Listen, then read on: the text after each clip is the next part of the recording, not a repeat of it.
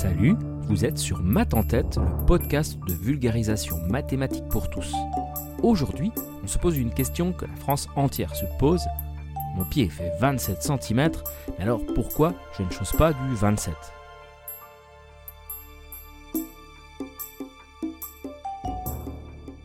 Le centimètre et le système métrique sont nés avec la Révolution française. Et on commence par un constat implacable.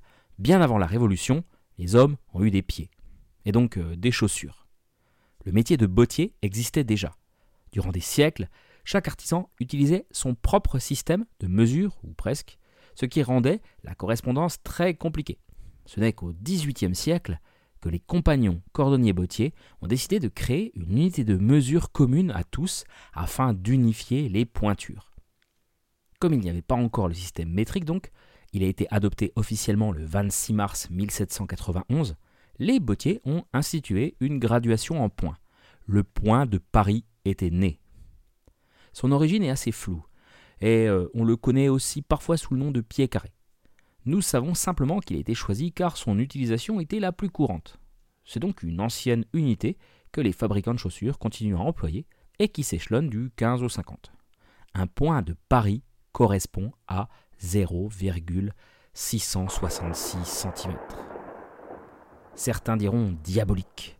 Mais si je vous dis qu'un point de Paris c'est 2 tiers 2 cm, vous trouverez ça moins fun, c'est sûr.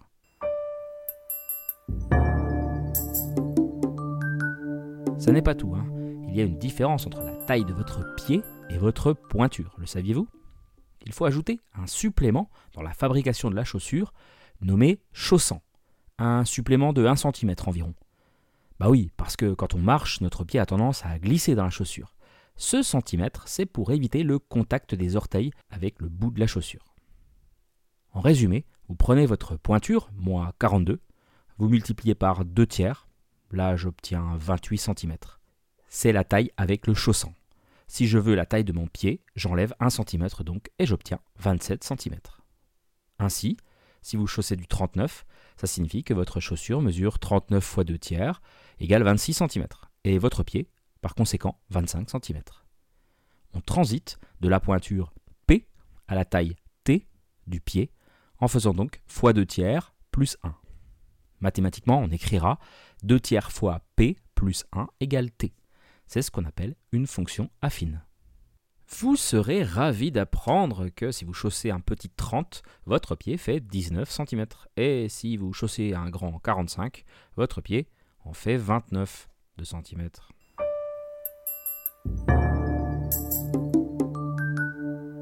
Ça vous semble compliqué? C'est parfois pire ailleurs. Pour les autres pays, les valeurs ne sont pas non plus forcément proportionnelles et peuvent varier en fonction du sexe même. En Angleterre, par exemple, la taille 5 correspond à notre 38, le 6 à notre 39, mais le 7 eh ben, à 40,5 par exemple. Et aux États-Unis, c'est pire encore. Il faut prendre la pointure anglaise et ajouter 1 pour les hommes et 1,5 pour les femmes. Oui, vous avez bien compris. Hein. Un Américain et une Américaine dont les pieds ont exactement la même longueur n'ont pas la même pointure. Easy. Pour simplifier tout ça, l'Organisation internationale de normalisation a créé une nouvelle norme, le Mondo Point. La pointure correspond à la longueur du point en millimètres. 27 cm, ça donnerait 270 Mondo Points. On ne peut pas faire plus simple. Hein. Malheureusement, les fabricants de chaussures tardent à l'appliquer. Mais pourquoi donc?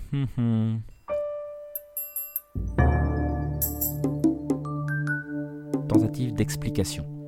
Le point de Paris vaut 0,666 cm, donc, alors que son cousin anglo-saxon vaut 0,846 cm. Concrètement, il y a 0,666 cm entre un 40 et un 41, lorsqu'il y a 0,846 cm entre un 6 et un 7 anglo-saxon il y a deux conséquences à cela. Hein. Le point de Paris offre un meilleur ajustement de la chaussure au pied, puisque l'écart entre deux pointures est plus faible. C'est le meilleur choix pour le client. Le point anglais, lui, permet de produire moins de paires pour couvrir toutes les tailles demandées par les clients, quitte à moins bien les chausser. C'est le meilleur choix pour le fabricant. Ça ne vous surprendra donc pas d'apprendre que le point anglais tente à devenir la norme pour des raisons économiques. Merci de votre présence sur cet épisode. Si vous avez pris votre pied en l'écoutant, n'hésitez pas à me laisser 5 étoiles et un gentil commentaire sur Spotify ou Apple Podcast. Vous connaissez la chanson par cœur bien sûr, mais pourtant c'est important. C'est la seule manière d'étendre la diffusion de ce podcast. Je vous remercie par avance pour votre soutien et votre aide précieuse. Passez une excellente semaine et à bientôt pour un nouvel épisode de Mat en tête, le podcast.